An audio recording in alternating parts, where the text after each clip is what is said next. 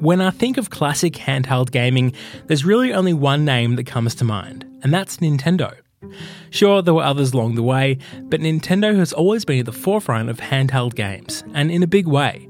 From the Game & Watch to the groundbreaking Game Boy, taking your games with you is a huge part of Nintendo's ethos. So it seemed like a logical step when they looked to take on the go gaming to the next level. You may remember the N-Gage. That was Nokia's attempt at combining a phone with a handheld gaming device to compete with the Game Boy Advance. The N-Gage was released in 2003 and it was a commercial failure. Nokia discontinued the device after a few years. So maybe that's why Nintendo never followed through with their own plans for the Nintendo phone. Yes, on June 27, 2006, Nintendo registered a patent in the United States for a quote, electronic apparatus with game and telephone functions. The designs included A and B buttons, a D pad, and a numeric keypad. Clearly, the Nintendo phone never went into production, but just over a year later, a whole new kind of phone would change mobile gaming forever. I'm James Parkinson. From Lawson Media, this is Gameplay stories about video games and the virtual worlds that power culture and community.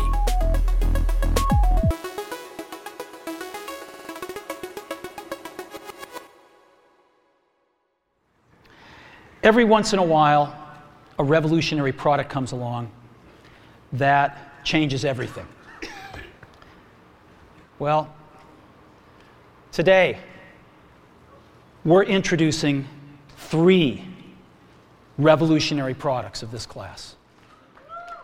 On January 9, 2007, Steve Jobs introduced the iPhone at the Macworld Conference and Expo during what is now a famous keynote. These are not three separate devices. This is one device. And we are calling it iPhone. Today, today Apple is going to reinvent the phone. Of course, Steve Jobs was right. Like the Mac and iPod before it, the iPhone did change everything. But during that keynote, Jobs could have added a fourth device to his three things spiel an, iPod, iPod, a, a phone, phone, an, internet, internet communicator, and a handheld game console. Are you getting it?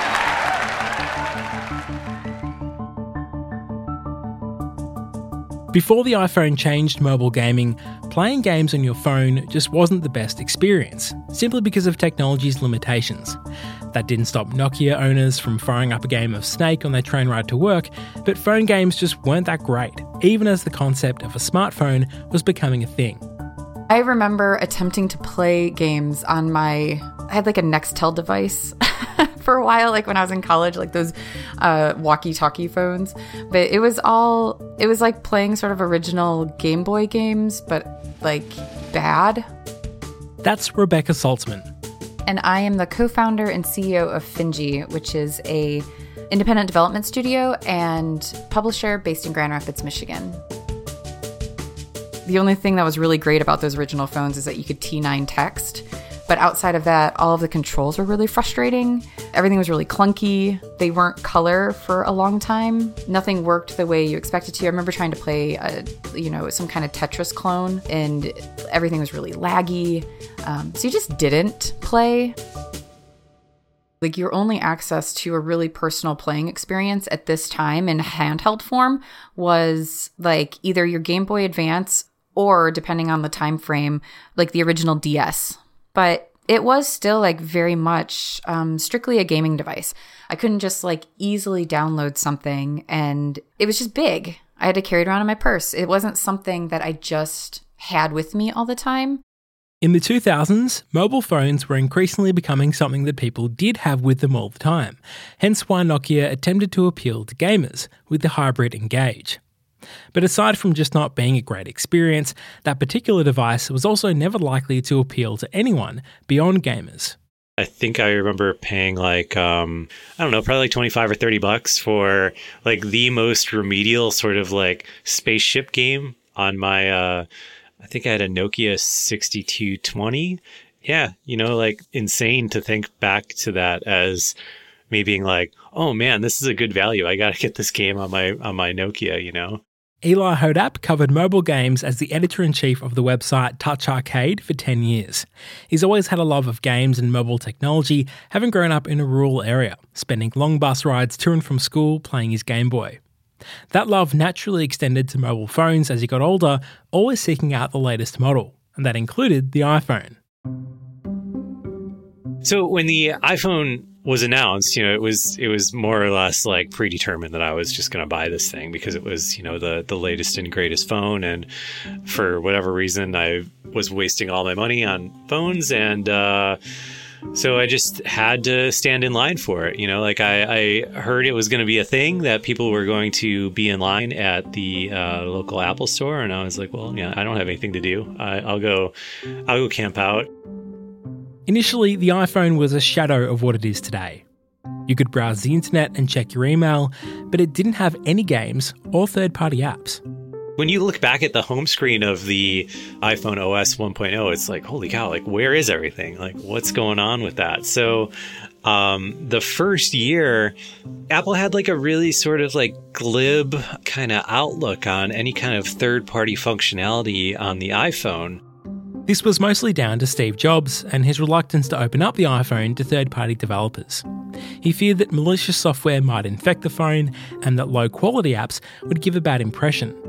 This led to a lot of jailbreaking, people finding ways to hack the iPhone and load various software, including games no one really knew yet what to make of the control uh, inputs that the iPhone actually had because, like, the as weird as it is to think now, like the accelerometer and everything else was like a brand new thing for people. So there was a lot of the early days of kind of the the jailbreak third party scene where people tried to start making games that were anything more complicated than like solitaire or other very very very simple like touch based things was was developers sort of like awkwardly stumbling around with these um, kind of like third party APIs that would interact with the accelerometer. I really think if it wasn't for jailbreaking and those initial hackers like showing people that the iPhone can do more, that I think that Apple might have been able to get away, at least for a while, with um, you know satiating people's desires with just you know telling them to use web apps and stuff.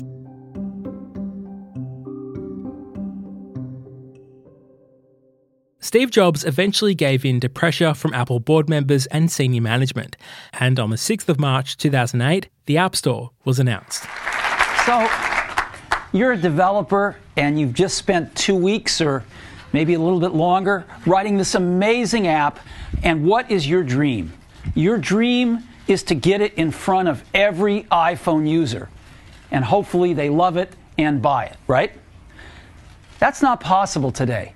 Well, we're going to solve that problem for every developer, big to small. And the way we're going to do it is what we call the App Store.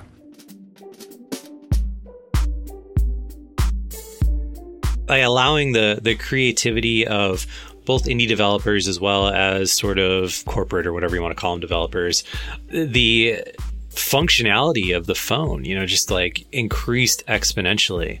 Like I remember, uh, so I actually I pulled up my very first receipt from uh, the App Store launching in uh, July of 2008, and the very first thing I bought was Tuner Internet Radio by Nullriver for 5.99, and I remember it like absolutely blowing my mind to an extent that was hard to even un- like describe the fact that I could just like listen to internet radio on my phone. The early days of the App Store was a bizarre time. There were a lot of these gimmick apps because developers were experimenting with the capabilities of this new hardware, like the accelerometer and Apple's multi touch technology. There was a lot of um, you know games and apps and things like that that were able to generate a lot of downloads and sales. And, you know, I'm saying that based on like 2009 standards, obviously not by today's standards, but by just being like weird novelties, you know, like, um, like the app, uh, Koi Pond, which was just like literally a 3D koi pond on your phone, or, um, I think it was called like iBeer or something like that, which was just kind of like a, a foamy little like beer display that, that, you know, you could pretend like you were drinking it because it would respond to you tilting your phone and stuff. So, it's it's really crazy to look back at um, you know your if you if you still have your email archives and look at your uh, like iTunes receipts and be like, holy cow, I paid like seven ninety nine for iBeer. like what the hell? The iPhone was also challenging game design. Here's Rebekah Saltsman. Most of the games that were kind of being released, people were still putting these like clunky um, game pads, like virtual game pads on the screen that were taking up a lot of like really valuable real estate. You'd sort of have your like weird Nintendo controls on either side of your iPhone on the screens. Um, I understand, like looking back now, because we were sort of looking at that, but it wasn't really using this like really beautiful device that was in front of us. Cause like now you're sitting here, well, like, duh, you just touch the screen. Like people were starting to understand sort of the capabilities and the control schematics and the UI for a device like this. Like we had to invent our own new UI for a touchscreen, which is now in everybody's pocket. And it had the ability to show beautiful graphics. It wasn't just like a black and white pixelated screen, which is what kind of the cell phones were before. And the screen was huge at the time. It's laughably small now, but it was enormous. It was like, like I, I remember holding it for the first time and I was like, this device is amazing. When launching the App Store, Apple obviously wanted to showcase all this power and beauty that the iPhone could deliver, and games are clearly a great way to do that. So Apple partnered with some of the bigger developers to bring some well known titles to the iPhone. So, when Sega and Apple started talking about what games would be great to bring to the iPhone platform, Super Monkey Ball was a natural choice. When they told us that we'd only have two weeks to create a full 3D demo of the game, I thought that was impossible. But here it is, thankfully up and running, and it looks awesome.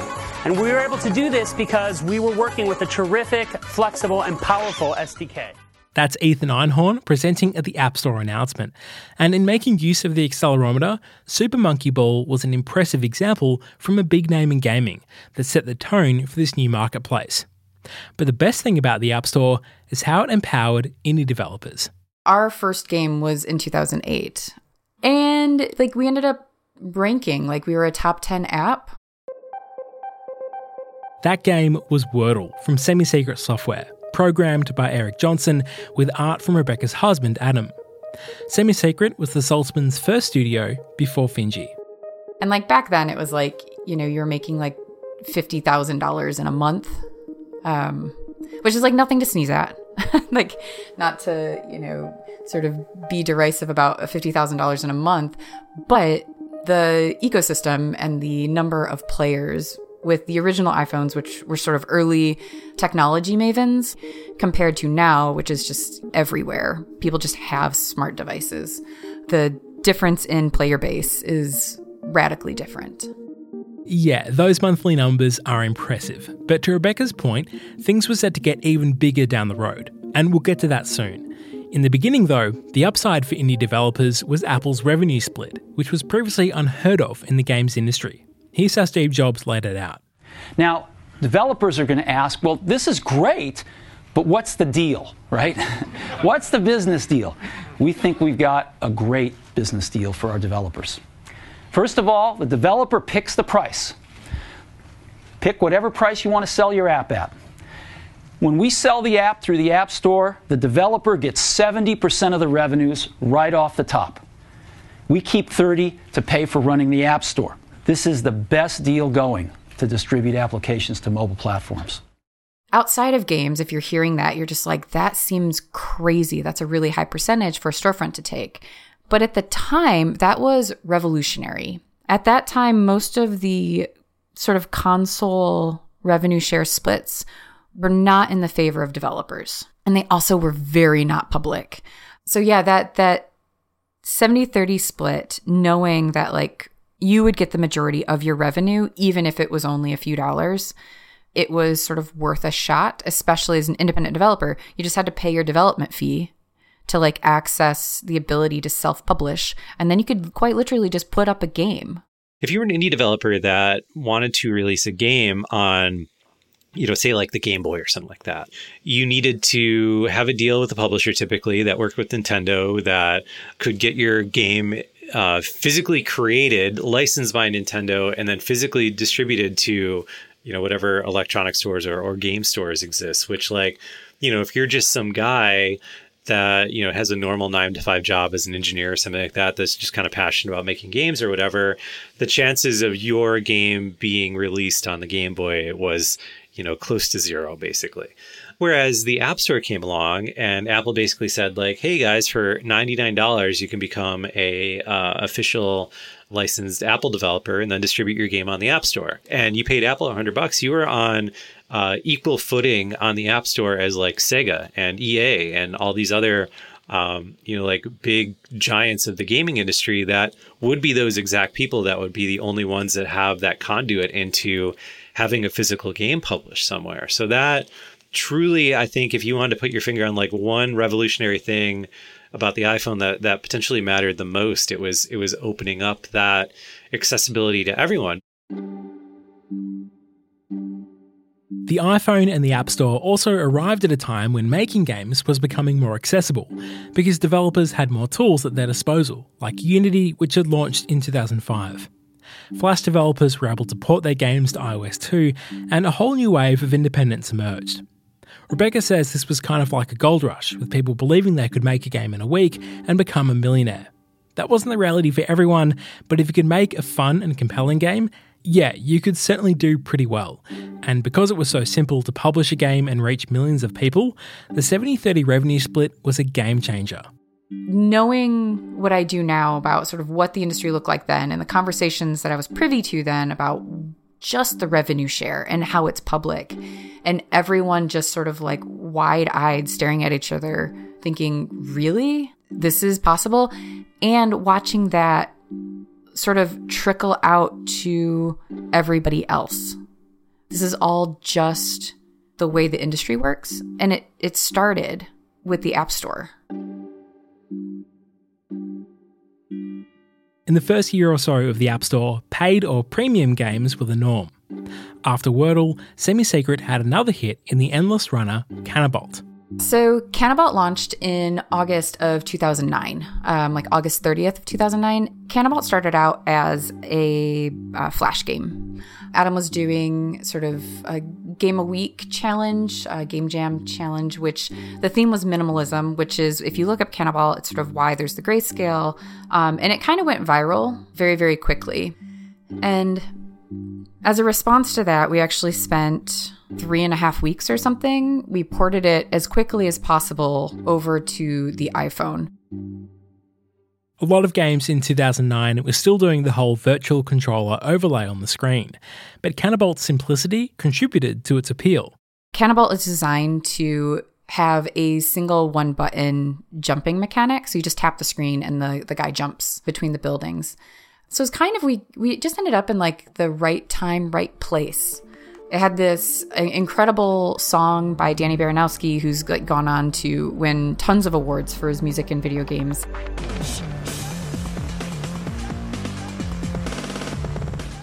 And we attempted something new, uh, sort of in our marketing, because we knew at that point that if you could rank, if you had enough people buy your game in a single day, um, you would rank in sort of like the top charts. And that was sort of just common knowledge among developers. So getting as many people to sort of buy the game, um, especially launch day, would kind of get it noticed not only by people who buy it, but also sort of Apple editorial because there's so many games that were coming out even in 2009. Adam Saltsman's approach here is something that probably wouldn't be as effective today, but this was when Twitter was still pretty new. Within Canabalt, you could send an automatic tweet with your score every time you died. Being an endless runner, that happened quite a bit, so you'd just tap a tweet button, then return to your next run. The tweet would also include a direct link to the game on the App Store, and the result? Free marketing. So we ended up I think we topped out at like 11 or something with Canabalt. And we just sort of stayed there as a like super good arcade game. Um, and it's still even brought up, like we were just featured in sort of like arcade classics or, yeah, we get featured in arcade classics and we get featured in Endless Runners because that's what Canabalt created. Like Endless Runners existed before Canabalt in various forms, but Canabalt was sort of the first one that became popular, sort of before Temple Run. If you were fortunate to own an iPhone in 2009, you were spoiled for choice with some incredible indie games. But in October that year, Apple made a decision that saw a huge shift in the ecosystem of the App Store. After the break, the arrival of microtransactions.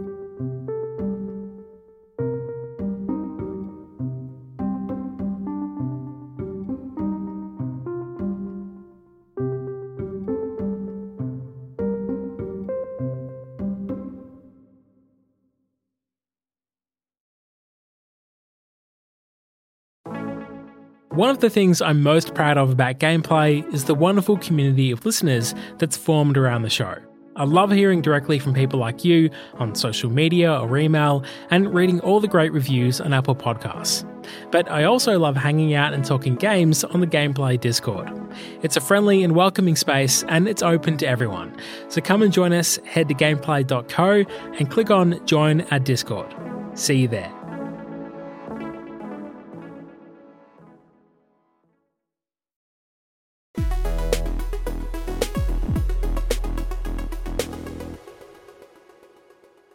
When Apple first launched the App Store, developers could submit their app for no charge if they were offering it to consumers for free. Developers set their own price, so if it was free, there were no upfront costs. You typically only saw free apps from companies like big news outlets or large game studios, but most indie games were paid apps. Then in October 2009, Apple announced they were supporting in app purchases for free apps. A TechCrunch article by Jason Kincaid at the time framed it like this quote, This is absolutely huge news for developers and will likely lead to a fundamental shift in the way applications are marketed and priced. It's hard to overstate just how much this will change the App Store. Here's Rebekah Saltsman. There was this thing that was happening in 2009 and then continued on through 2010, 2011, where there was a race to the bottom. You couldn't sell anything for over 99 cents the race to the bottom. So, mobile games were costing more and more to make and maintain in order to support new versions of iOS and new devices with different screen sizes and resolutions. And developers are trying to make great games at a sustainable rate and still make a profit from App Store sales. Then they also had to balance that with what customers were willing to pay. When the App Store launched, it wasn't uncommon to see games for 4 or 5 bucks, and in some cases 10 or 20 dollars but that got cheaper and cheaper, driving down the average price. Bigger studios could afford to do this, but it put serious pressure on indie developers like Semi Secret. What followed was the rise of freemium free games with in app purchases. And in app purchases was sort of like a, for us as a studio and us as creatives, a pretty hard line in the sand. Um, it's not something we were comfortable with because there's two versions of in app purchases. There is, I put out a game and I charged you for it, and I am now charging you for just the additional levels that I've created, which is sort of like it's DLC content. So that's like if you're playing Plants vs. Zombies and you wanted to buy the other game modes or whatever, that's legit. Those things took like, you know, six to 10 months or whatever of dev time, and you're just paying for a product. Some premium games also had in app purchases, and you started to see a ton of free games supported by ads as well. But the other version of freemium is where an in app purchase is either necessary for game progression, or it's just easier to pay a few bucks to progress quicker, rather than grind away for a few more hours.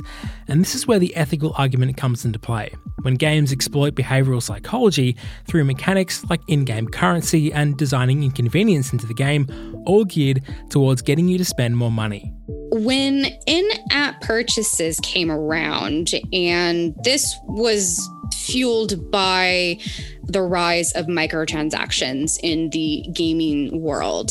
But in order to access features within the game or to buy custom items, um, you would have to spend X amount of money. That's Gizmodo reporter Joanna Nelius. Um, so, for instance, like Candy Crush, they sell like different like booster packs uh, where depending on how much money you spend you can get x amount of in-game currency um, special boosters to like make levels easier to pass and things like that.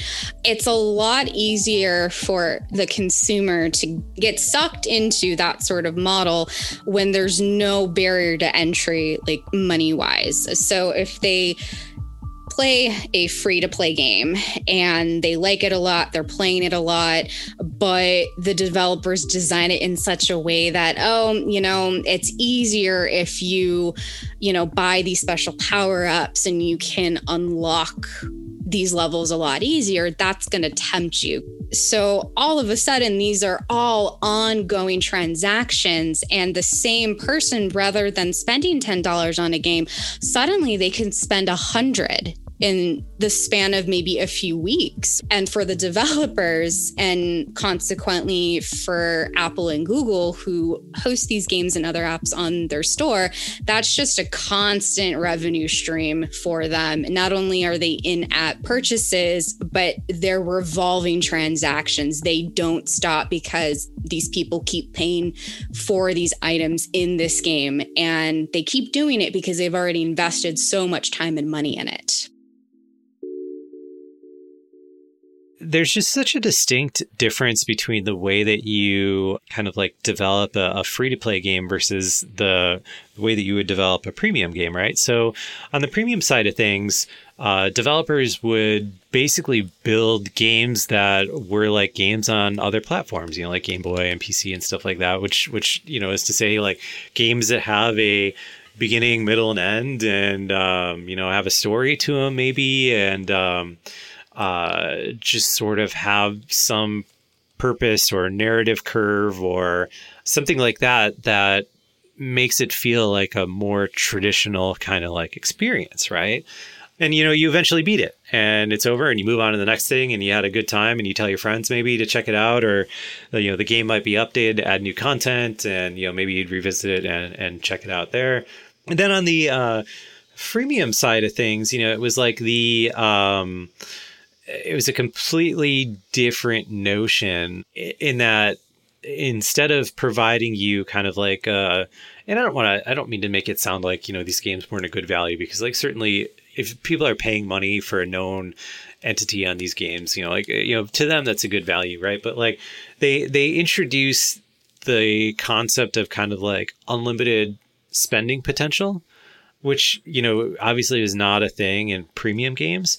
And since they want you to keep spending instead of mobile games where you know you download it and beat it and or you know play it until you get bored of it or whatever else they kind of shifted to like compulsion loop based gameplay and appointment gameplay in that like you play a little bit every day and kind of like get your fill for the day and or or pay to keep playing in some cases with with games with energy systems and um it was just a completely different vibe between kind of releasing games that kind of sort of felt like completed projects from version 1.0 a lot of the times to games that were kind of run as a service although like you know it would take a few years before the evolution of that would you know kind of reach its pinnacle where games as a service really honestly became a thing. By about 2012 games as a service had pretty much taken over the app store which is essentially any game that has some sort of continuous monetization built in. Not every game using the freemium model employs those questionable game mechanics, but many of them do. What started as a great platform for indie developers quickly turned into a marketplace dominated by freemium. It also led to a flood of poor quality games, including a lot of clones. The biggest freemium games, think Candy Crush, Clash of Clans, or Pokemon Go, bring in millions of dollars every month. And the interesting thing is, most people don't actually spend much money in these games. It's the so called whales, a small percentage of players who spend more money on in game purchases than anyone else.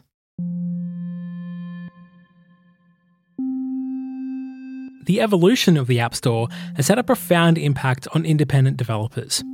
Of course, premium games still exist, but they're greatly outnumbered, and it's harder than ever to break through and find an audience on the App Store, or even Google Play, which has seen a similar trajectory. Over the years, many indie studios just couldn't keep up with the way the mobile games industry was moving. Some didn't want to compromise their games with ads or in app purchases, and many smaller creators couldn't afford the increasing maintenance costs to keep their games online and compatible with every new Apple device and software update. Many great indie titles were almost lost to history because of this, and it's a problem that Game Club is trying to solve. Eli Hodapp is now Game Club's Vice President of Business Development. It's a subscription service that costs five bucks a month and gives you unlimited access to all these games that don't have um, in-app purchases or ads or any of that stuff. You just pay like you pay for Spotify or Netflix or whatever, and you can play games um, to an unlimited capacity.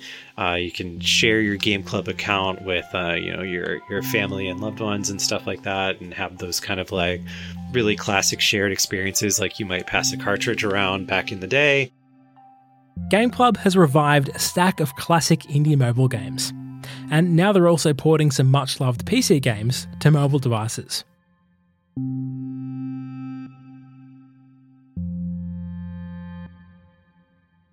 There's a subscription service for almost everything these days, and there's the possibility of fatigue that comes with that. But for games, in many respects, I think subscriptions make a lot of sense, especially if they're able to offer a better platform for independent studios. And in 2019, Apple made their own play for this space with Apple Arcade. Competing with free is hard. So these games haven't been as successful for developers, and they haven't been as easy to find for players. We think we've come up with a great new way to bring more of these amazing games to more people than ever before. We are working with some of the most creative game developers in the world on a new kind of service designed specifically for games like these. A service that is giving them the freedom to do the best work of their lives. We call it Apple Arcade. That was Ann Thai speaking at Apple's September 2019 keynote. And one of the games featured in that presentation was Overland from Finji. Here's Rebekah. So, one of the early things that, like, why we were so interested in arcade um, because we brought Overland to it, is when we were developing Overland, Overland is a PC game. It is a game designed to be played on your on your computer, but it is also a game designed to be played on your consoles. And those are just beefy computers.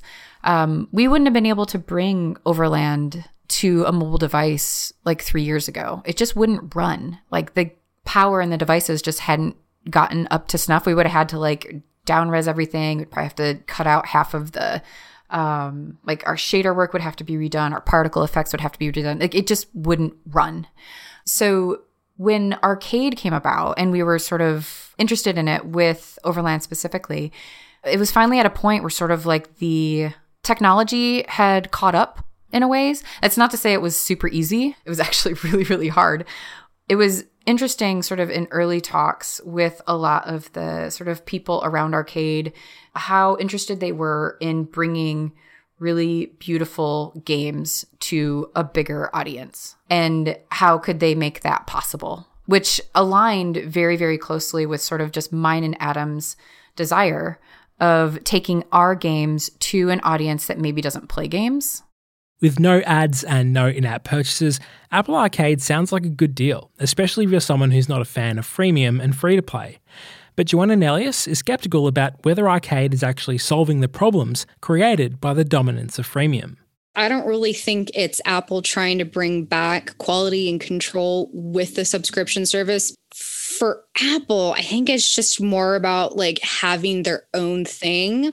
And gaming subscription services in general have, from my talks with developers, my understanding is those things have been kind of met with a few raised eyebrows just because there's a whole question of like okay well how are you you know how are the developers getting paid I've asked Apple before what their payment model is for developers, and I did not receive an answer.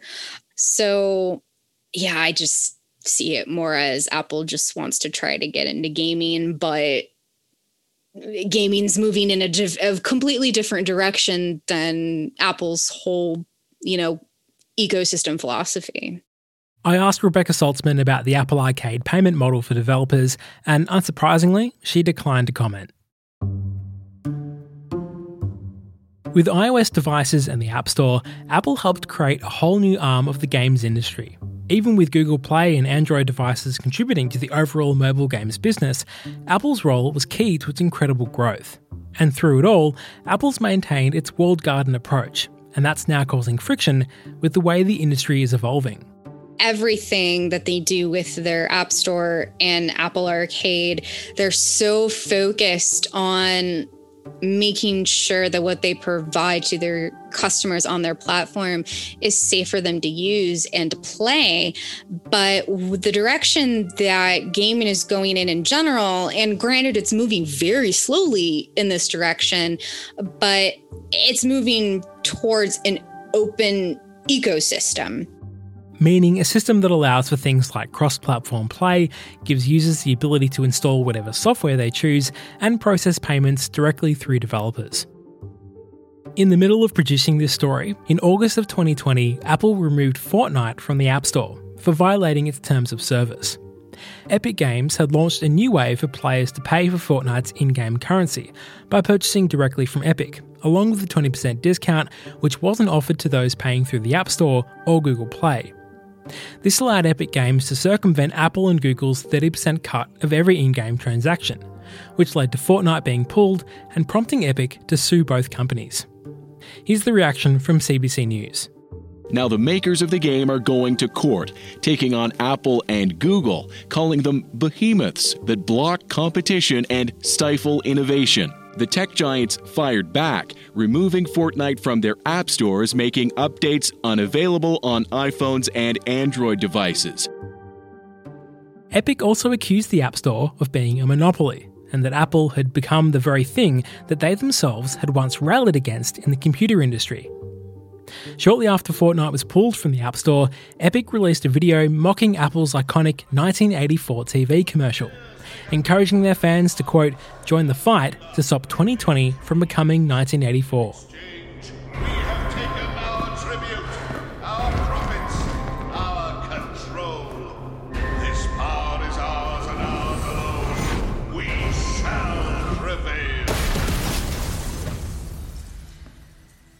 This whole feud has been bubbling away long before Epic Games took legal action, and still won't be resolved at the time of publishing this episode. But that traditional 70 30 revenue split, which made the App Store such a hit with developers, is central to Epic's stance here. Because the money that 30% generates for Apple now far outweighs those earlier years. Epic Games and many others feel it's just too much, and the whole fight demonstrates Apple's dominance of the ecosystem and their reluctance to change. Here's Joanna.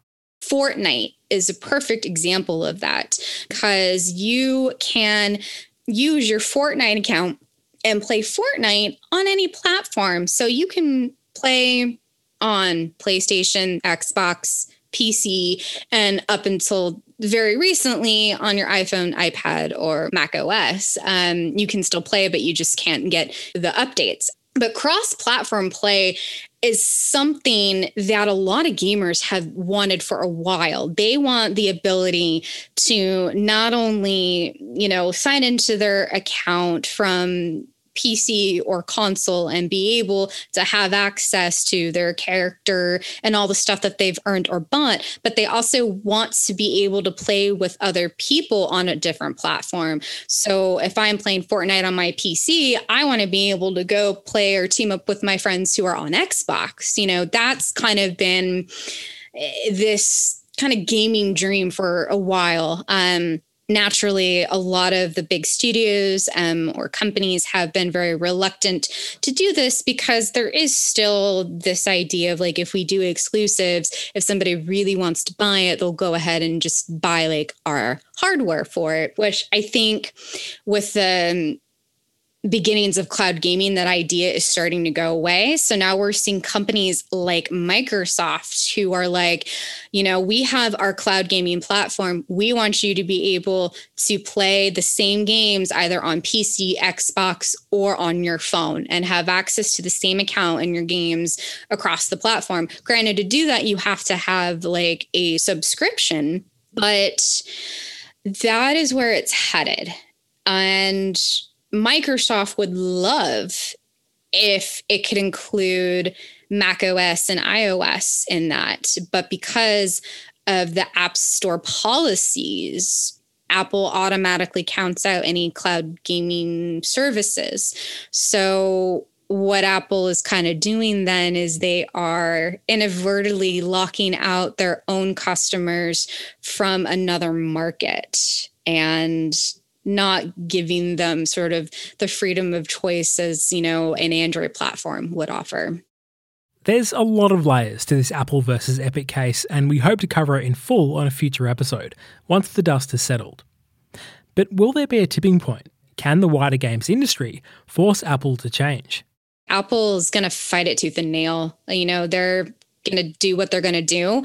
Um, I don't think we're at a tipping point yet, but we're getting there. We're like climbing up their walled garden to get in there and fight with bows and arrows and swords and a whole glorious Game of Thrones style, you know, like end of season finale type deal. Um, but Apple is so big, there's still a lot of hesitation uh, about poking the bear. so I don't see this being a short, easy fight for anybody. Yeah, that's what I, I'm confident about, at least. Apps have reshaped the way that we work, connect, learn, and play. From day one, the App Store has been a safe and trusted place for users to discover and download apps. It's no wonder that the App Store is now visited by over a half a billion people each week. Now, the most popular category on the App Store is games. In fact, iOS has become the largest gaming platform in the world. Apple never quite expected the App Store to become as big as it has, but its greatest influence is the way the marketplace, along with the iPhone, has brought games to more people. You probably know someone in your life who doesn't consider themselves a gamer, but they found joy and satisfaction through playing games on a device in their pocket. So I have an incredibly good friend in um, Austin, Texas, and she's she was telling me about how she played Candy Crush, and I was like, "Really? You play Candy Crush on your phone. That's, you didn't even check your email on your phone. This is amazing. And she told me that she had played so much Candy Crush that she had beat all the levels and would have to wait for more levels um, because she had played, I, I don't know how many thousands of hours, because she did not access in app purchases at all. She, she said she once spent a dollar and she was so ashamed that she spent a dollar, she never did it again. And she was insistent at that point. She was insistent that no, she absolutely did not play games. This was a this was an activity that she did on her phone. Let me assure you that anyone who plays a game on their phone, like my friend did, and I'm going to use the term gamer even though I think it's a terrible way to describe somebody, but like you are a gamer. You play games. Um, and that's what I find really, really fascinating is the ability to take games to an audience that doesn't actually think or believe that they are playing games and kind of growing a more diverse and robust audience because of that, providing accessible content to a huge audience. Many thanks to Rebekah Saltsman, Eli Hodapp, and Joanna Nelius. Up next, after the credits, Games Archive. The Macintosh was marketed as a serious business computer, but it also led to a first for computer games in 1984. That's after this.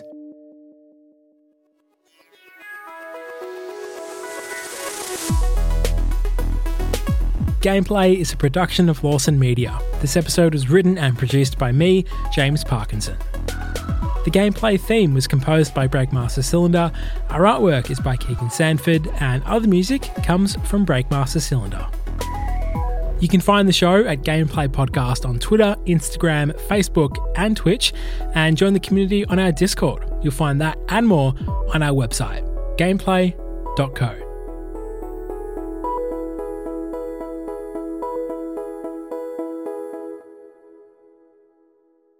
So, Apple's history with games is an interesting one. Steve Jobs supposedly hated video games, despite being Atari's 40th employee, where he brought on Steve Wozniak to work on the game Breakout. Breakout itself inspired a lot of the features of the Apple II, designed by Wozniak. It was a real hacker's computer, with the ability to program games into the machine, and of course became a popular home computer, with gaming being a big part of that. It was even compatible with Atari style paddles and joysticks. Apple started to veer away from games though with the Apple III, marketing it as a serious business computer, and definitely not a toy. That approach continued with the Macintosh in 1984, and developers were met with resistance by Apple when wanting to make games for it. But the Macintosh did ship with one game built into the memory. It was called Puzzle, accessed through the Apple logo in the menu bar. Created by Andy Hertzfeld and using just 600 bytes, Puzzle was a simple but challenging game, consisting of a grid of 16 squares, with numbers 1 to 15 and a blank square. The point of the game was to move the blank square around to align all the numbers in order. It's considered the first game designed to be played specifically with a mouse, and remained a standard on macOS for 10 years. I'm James Parkinson. Thanks for listening.